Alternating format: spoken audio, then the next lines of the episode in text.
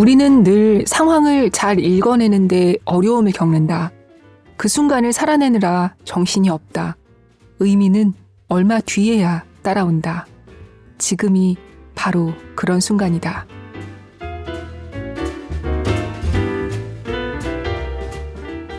(2021년 3월 7일) 북적북적입니다. 안녕하세요. 저는 주지현 기자입니다.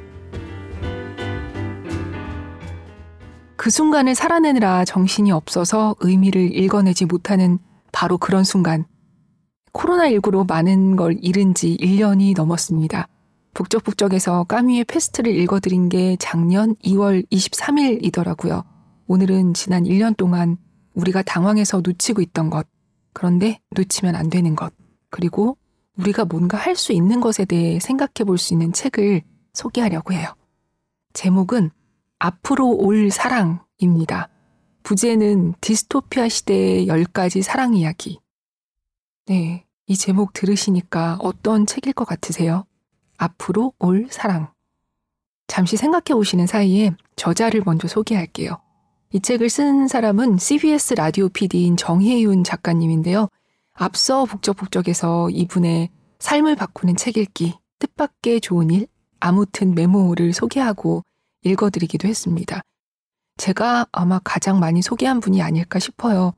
저는 이분 책이 나오면 일단 사기 때문에 이번에도 무슨 내용인지 묻지도 따지지도 않고 일단 샀습니다. 읽어보니까 제목이 앞으로 올이잖아요. 지금이 아니라 앞으로, 시간적으로 미래에, 그리고 사랑.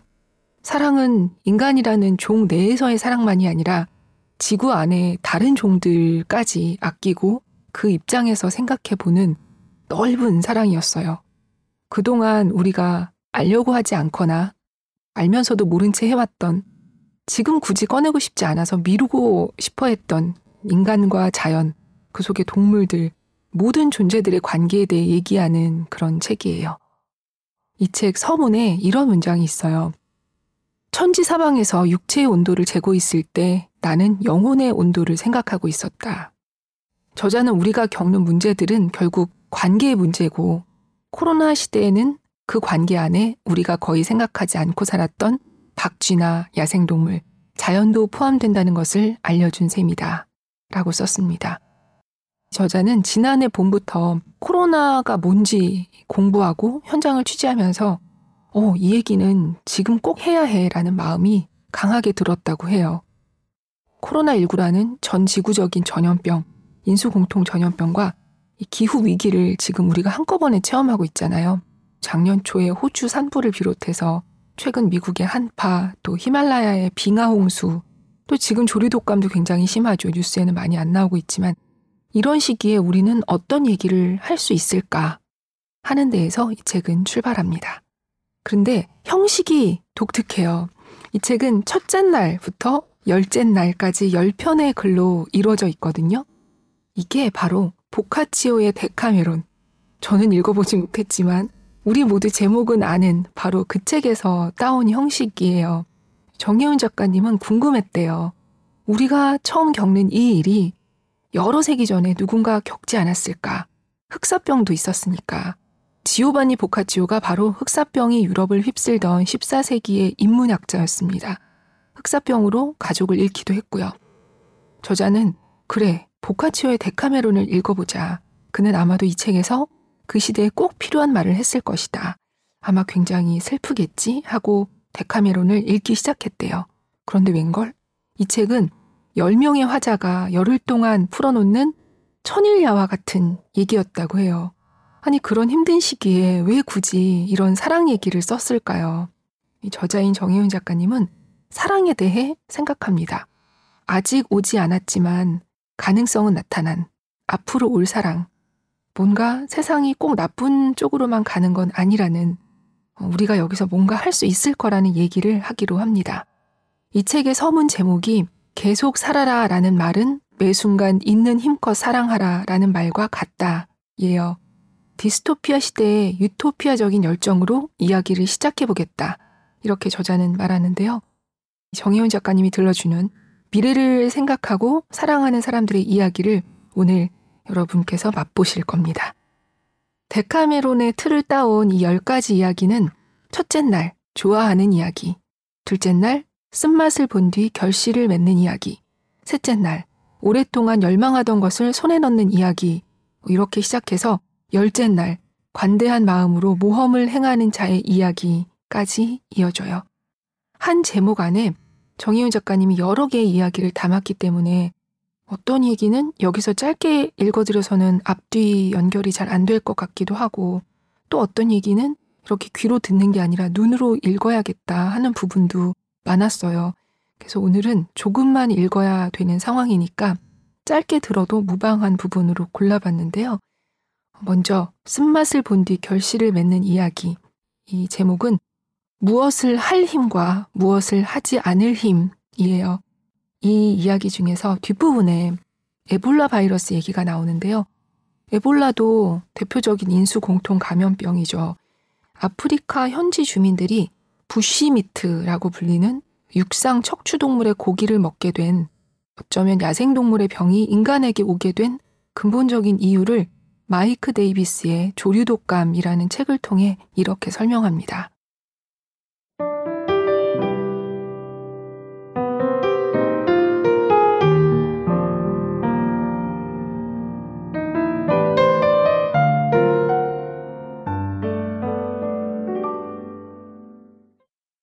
서아프리카인들은 전통적으로 대부분의 동아시아인들과 마찬가지로 생선을 주요 단백질 공급원으로 소비해왔다.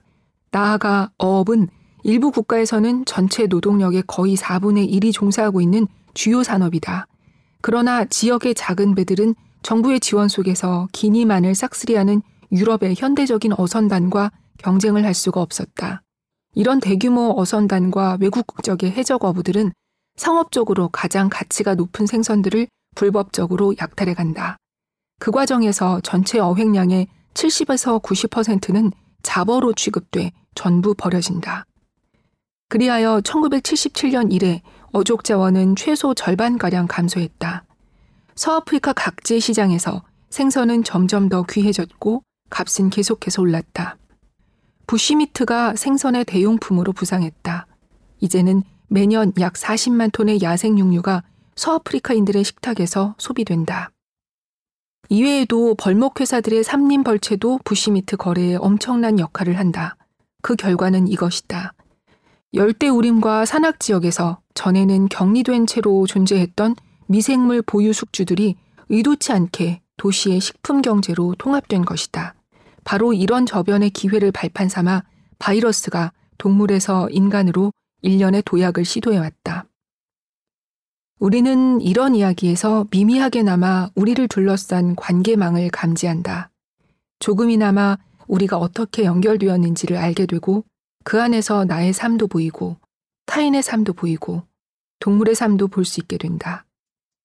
인간과 고릴라, 말과 다이커 영양과 돼지, 원숭이와 침팬지와 박쥐와 바이러스, 우리 모두가 하나, 라는 것은 상징적인 말이 아니다.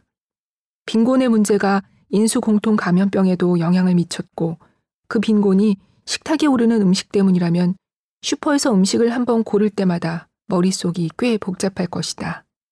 도리가 없다. 먼저 알게 된 사람들부터 음식을 고를 때마다 불편함을 감수해야 할 것이다. 프로스퍼 발로처럼 손에 든 것을 오래도록 들여다봐야 할 것이다. 인수 공통 감염병이든 기후 위기든 알면 알수록 일상의 선택 하나하나에 찜찜함과 불편함이 깃든다. 그러나 전에는 아무렇지도 않게 하던 일이 마음 불편해지는 일이 되는 것에 희망이 있다. 뭔가를 불편하게 여기느냐 아니냐, 그것을 감수하느냐 마느냐, 전과는 다른 선택을 하느냐 마느냐가 우리의 행과 불행을 가르는 갈림길이 될 것이다.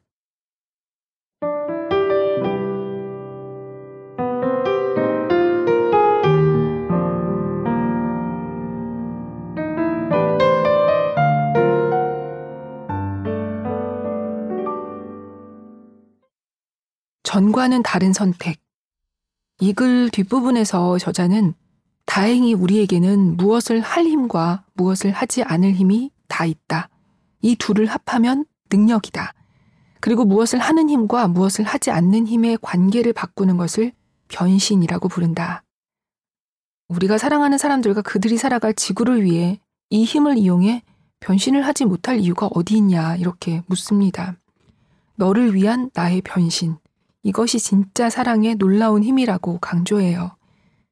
어, 인간이 다른 종을 어떻게 대하는지 이것과 관련해서 여덟째 날 이야기로 가볼게요.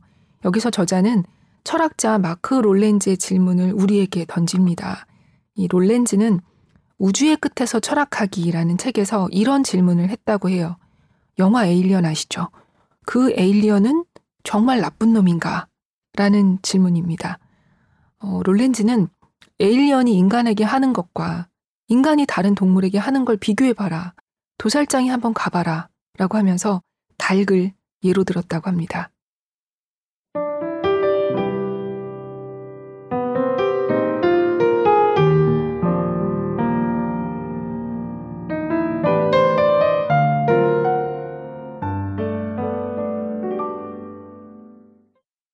당신이 닭이라고 가정하자. 당신이 산란용으로 태어났고 수컷이라면 당신의 수명은 짧아질 것이다. 당신은 산채로 분쇄기에 갈려 비료가 되거나 쓰레기 더미에 던져진다. 만약 암컷이라면 생후 하루에서 열흘 사이에 부리가 잘려나간 자신의 모습을 발견하게 될 것이다. 그런데 그게 뭐 아플까? 부리는 딱딱한데 손톱 자르는 것과 비슷하지 않을까? 실은 그렇지 않다. 부리 아래로는 부드러운 조직으로 된 아주 민감한 피부층이 있고 말초신경이 있다. 인간의 손톱 및 피부층과 비슷한 셈인데 혹시 부리 자르기를 손톱 손질과 비슷한 게 아닐까 생각한다면 당신은 손톱을 손질할 때 손톱을 손가락 끝과 함께 그냥 잘라버리는 것을 선호한다는 이야기다. 당신이 암컷으로 태어났다면 케이지로 옮겨지는데 날개를 쫙 펴거나 몸을 돌릴 생각은 접는 게 좋다. 당신은 깔리고 밟히고 깃털을 잃게 된다. 당신은 하도 알을 많이 낳는 탓에 심한 골다공증을 앓는데 사람이 손으로 잡기만 해도 다리나 날개가 부러지고 흉곽은 함몰된다. 이때쯤 되면 당신은 정신 이상 상태가 된다. 당신의 생산성이 떨어지면 당신은 수익이 낮아졌으므로 도살된다. 우리가 해마다 수십억 마리의 동물에게 심어주는 공포에 비하면 외계 생명체들이 우리에게 심어주는 공포는 세 발의 피다. 게다가 에일리언이 우리 몸속에 알을 낳는 이유는 번식을 위해서다. 이건 생명체에게 아주 중요한 일이다. 반면에 우리가 돼지나 닭을 이렇게 대하는 것은 입맛 때문이다. 이게 생명체의 번식만큼이나 중대한 이해관계인가? 생존하기 위해서 고기를 꼭 먹어야 하는가? 아니란 것은 수많은 채식주의자들이 죽지 않고 살아있는 것을 보면 알 수 있다. 우리는 고기를 생존이 아니라 그냥 입맛 때문에 먹는다. 입맛 때문에 그들의 가장 중대한 이해관계를 박탈한다. 과연 에일리언이 우리보다 더 나쁜가? 당신이 되고 싶은 쪽은 어느 쪽인가? 유충을 잉태한 인간인가? 아니면 집약적으로 사육되는 닭인가? 만일 우리가 에일리언을 비뚤어진 사악한 생명체로 생각한다면 우리는 거울을 들여다봐야 할 것이다. 에일리언을 정말 사악한 생명체로 생각한다면 우리가 동물에게 하는 짓을 고통스러운 삶을 안기다가 끝내 이윤과 입맛 때문에 죽음을 선고하는 짓에 대해 해명할 수 있어야 한다.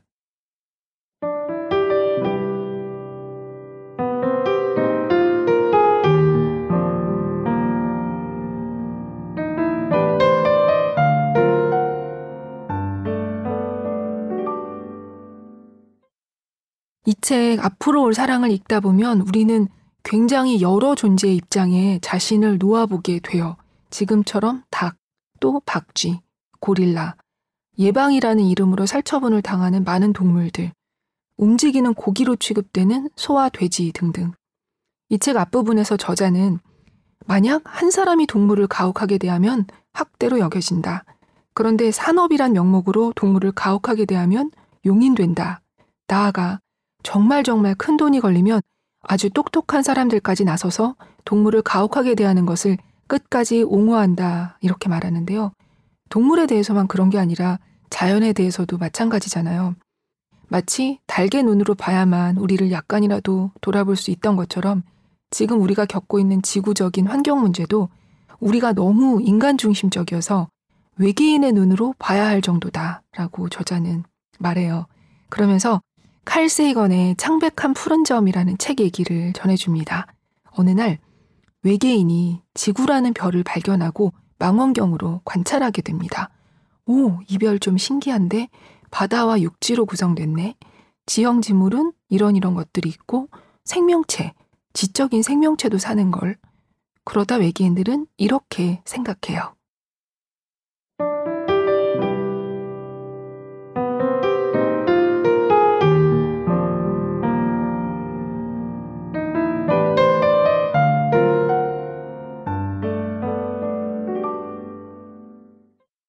외계인들은 지구에 반했다. 그들은 지적 생물의 업적을 보았고 그 족속이 기하학을 이해한다는 것까지 알아냈다. 외계인들은 지구의 지적 생물과 꼭 친구가 되고 싶었다. 드디어 말이 통하는 족속을 만날 것이란 기쁨을 품고 외계인은 지구 궤도로 진입했다. 그런데 행성을 내려다보는 동안 외계인은 혼란에 빠졌다. 이 지적인 생명체는 지구 전체에 있는 큰 굴뚝에서 이산화탄소와 유해 화학 물질을 공중에 내뿜고 있었다. 이산화탄소의 양이 계속 꾸준히 늘어나는 것이 보인다. 메탄도 마찬가지다. 만약 이대로 간다면 행성의 온도는 올라갈 것이다. 커다란 대륙의 중앙부, 이곳에서는 밤마다 수천 개의 빨간 불빛이 보였다. 숲이 활활 불타고 있었다. 초록색 삼림은 사라지고 있었다. 폭이 넓은 강물들은 갈색으로 물든 채 주위 바다를 크게 오염시키고 있었다. 육지의 표토가 바다로 씻겨나가는 것인데 속도가 빨라서 이대로 수십 년이 지나면 남는 표토가 없을 터였다. 외계인은 비슷한 현상들이 지구의 모든 강 하구에서 일어나고 있는 것을 보았다. 식량을 생산할 수 있는 토양은 두께가 겨우 15cm에서 20cm에 불과해 보인다는 것을 감안하면 토양은 놀라운 속도로 사라질 것이다. 그런데 표토가 없다는 것은 농업도 없다는 뜻이다. 그러면 다음 세기에 지구의 지적 생명체들은 무엇을 먹고 살아남을 것인가? 그들은 이 위험에 어떻게 대처할 것인가? 지구 궤도를 선회하면서 외계 탐사대원은 확실히 뭔가가 잘못됐다고 생각한다. 지구에 어떤 지적 생명체가 있는지 모르겠지만 그 생명체는 그 지적 능력으로 삼림을 파괴하고 작물을 기를 땅을 없애고 통제 불가능한 기후 실험을 하는 중인 것으로 보였다. 외계 탐사대원은 지구의 지적 생명체는 지구가 파괴되는 것과 같은 속도로 자신을 복원하는 능력이 없다는 것을 알고 있는지 궁금했다. 외계인은 우울한 질문을 던진다. 그들은 무슨 일이 일어나고 있는지 깨닫지 못하는가? 그들 눈에는 안 보이는가? 보이는데 안 보이는 척하기로 한 건가? 그들은 종족의 미래를 위해서라도 지구와 협력할 수 없단 말인가? 혹시 지구의 지적 생명체는 무슨 묵시론에 빠져들어 집단적으로 멸종하기로 내부에서 결정을 한 것인가? 이성적이란 것은 상황을 있는 그대로 본다는 뜻이고 미래와 공동체를 위해 지금 당장 자신의 이익에 반하는 것을 받아들일 줄도 안다는 것을 의미한다. 그것이 그들이 생각하는 지적 생명체의 의미였다. 외계 탐사대원은 지구에 지적 생명체가 있다는 추측을 재고할 때가 되었다고 생각했다.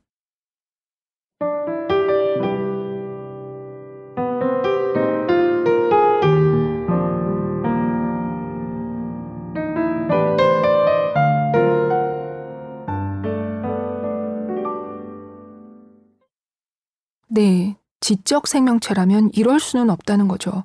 저자는 이렇게 말해요. 나중에 올 사람들이 겪을 일을 알고도 모르는 척 방치하고 그들의 희망을 미리부터 갉아먹고 그러고도 수치심 없이 살 수 있을까? 인간을 재평가하고 관점을 재조정해야 한다. 방향성을 바꿔야 하고 어, 성장이 아니라 장기적 생존을 위해 고민하고 행동해야 한다고 당부해요.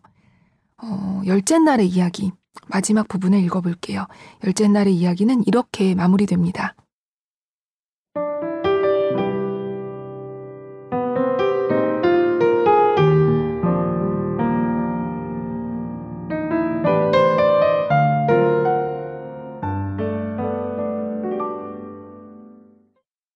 지금 우리가 사랑의 힘으로 하는 일은 크고 중요할 것이다. 인류가 공통의 위기에 처해 있으므로 알베르 까미가 페스트에서 그려낸 전염병의 질서는 다음과 같다. 처음엔 공포와 충격, 그 다음은 짜증과 지겨움, 불행의 단조로움, 그 다음은 불신, 타인을 필요로 하고 따뜻함을 원하면서도 다가가지 못하는 것, 그 다음은 좀처럼 뭘 하지 않으려 하는 것, 그 다음은 받아들임, 전염병은 쉽게 끝나지 않으리라는 체념. 정작 무슨 일인가 일어나는 것은 그 다음 단계다. 절망만 하고 있는 것도 견디기 힘든 일이라서 사람들은 묻기 시작한다. 그럼 어떻게 다시 삶을 시작할 것인가? 보르예스는 미래를 위해서 모든 사람이 모든 아이디어를 내는 세상을 믿었다. 희망은 모든 사람이 새 출발해야 한다는 생각 속에 있다. 이제는 더 이상 전과 같이 살기를 원치 않는 것. 이것이 이 시대의 희망의 말이다. 우리를 둘러싼 인간 조건은 절대 쉽게 달라지지 않을 것이다. 인간 조건은 계속 가혹할 것이다. 그러나 나는 지금 살아있는 사람들의 얼굴 속에서 사랑을 보고 싶다. 이 위험한 세상 한가운데서 홀로 애쓰고 있는 사람은 늘 감동을 준다.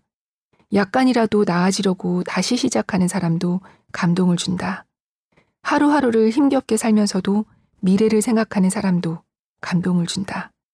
자신이 맡은 해야 할 일을 해내기 위해 가진 힘을 다 쓰는 사람도 그렇다. 나는 이런 것들을 사랑하면서 버티고 있겠다. 이제 다섯째 날의 이야기에서 크레이크 아이들과 단어들을 이야기하듯 인사하고 싶다. 잘 자요. 잘 자요는 무슨 뜻인가요? 잘 자요는 오늘의 가장 좋은 시도와 내일의 가장 좋은 시도 사이에서 잠드는 거예요.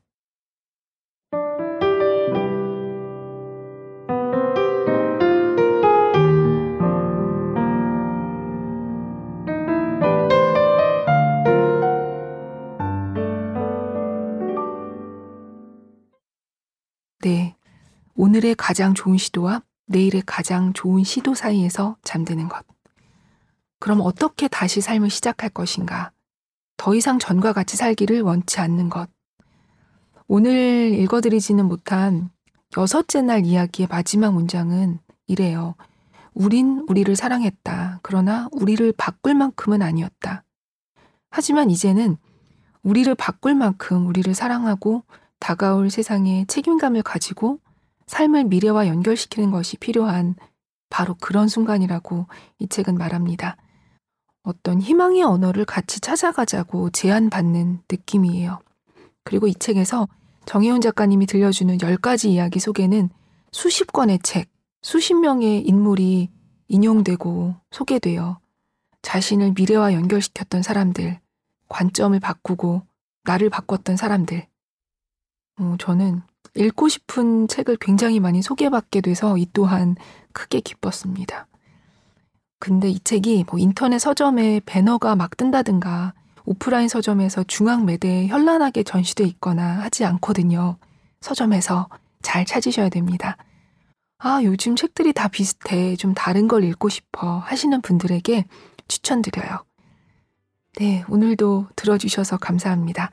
낭독을 허락해주신 정혜윤 작가님과 위고 출판사에 감사드립니다. 안녕히 계세요.